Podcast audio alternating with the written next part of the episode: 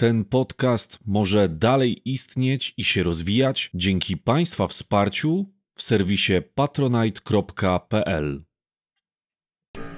Edukacja. Geoedukacja. Warunki produkcji energii z różnych źródeł. O produkcji energii z różnych źródeł decydują przede wszystkim warunki przyrodnicze. Jest to zwłaszcza widoczne w przypadku odnawialnych źródeł energii, do których za chwilę dojdziemy, ale już takim pierwszym czynnikiem będzie występowanie złóż węgla brunatnego. Węgiel brunatny jest rodzajem węgla trochę mniej kalorycznym niż węgiel kamienny. W dodatku w czasie transportu się kruszy, co powoduje, że generalnie transport na jego większe odległości jest nieopłacalny. Jest pozbawiony po prostu sensu.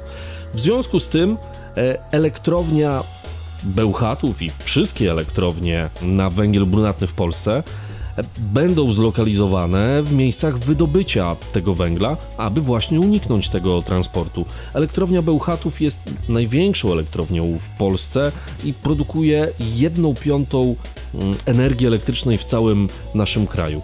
Natomiast nieważne, czy pozyskujemy energię z węgla kamiennego czy brunatnego, do wytwarzania energii elektrycznej niezbędna jest jeszcze woda.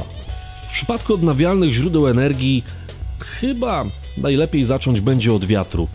Jest to najważniejsze z odnawialnych źródeł energii w Polsce, które najszybciej się rozwija, które produkuje również najwięcej prądu i najlepsze warunki dla niego występują w zasadzie na dwóch obszarach. Pierwszy obszar to jest pas na północy Polski, na wybrzeżu Morza Bałtyckiego. Drugi taki obszar to jest środkowa część naszego kraju. Jest to obszar biegnący od województwa lubuskiego przez okolice Poznania do Kotliny Mazowieckiej.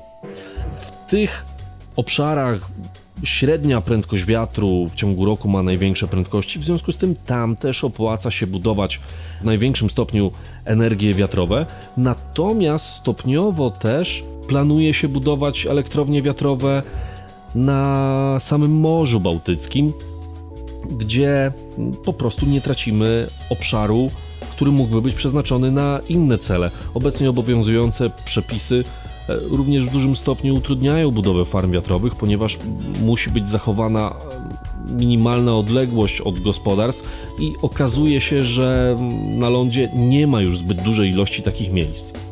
Na świecie również coraz większa ilość farm wiatrowych powstaje na terenie morskim, gdzie też wiatr ma oczywiście większe, większe prędkości, natomiast koszty też budowy takiej farmy wiatrowej są większe.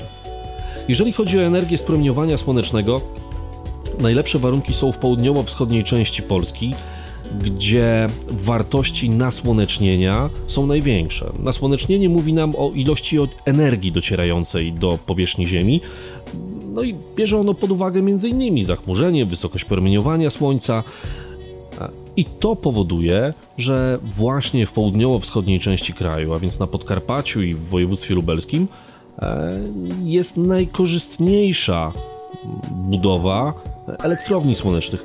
Pamiętajmy jednak, że i tak w porównaniu do krajów na południu Europy, czy wręcz na Półwyspie Arabskim, no i tak o wiele mniejsza ilość energii jest możliwa do wykorzystania u nas. W przypadku energii pochodzącej z wnętrza Ziemi, niestety w zasadzie nie jest możliwa, nie jest możliwe jej wykorzystanie do produkcji energii elektrycznej, a jedynie do produkcji energii cieplnej. Stopień geotermiczny, średni stopień geotermiczny w naszym kraju jest dosyć niski. Na każde sto metrów głębokości temperatura wzrasta zaledwie o trzy stopnie, podczas gdy w najbardziej korzystnym miejscu we Włoszech ta temperatura wzrasta o jeden stopień na każdy metr głębokości. Bo różnica jest kolosalna. W związku z tym też koszty budowy takich elektrowni są o wiele większe i pierwsze elektrownie geotermalne są dopiero w planach.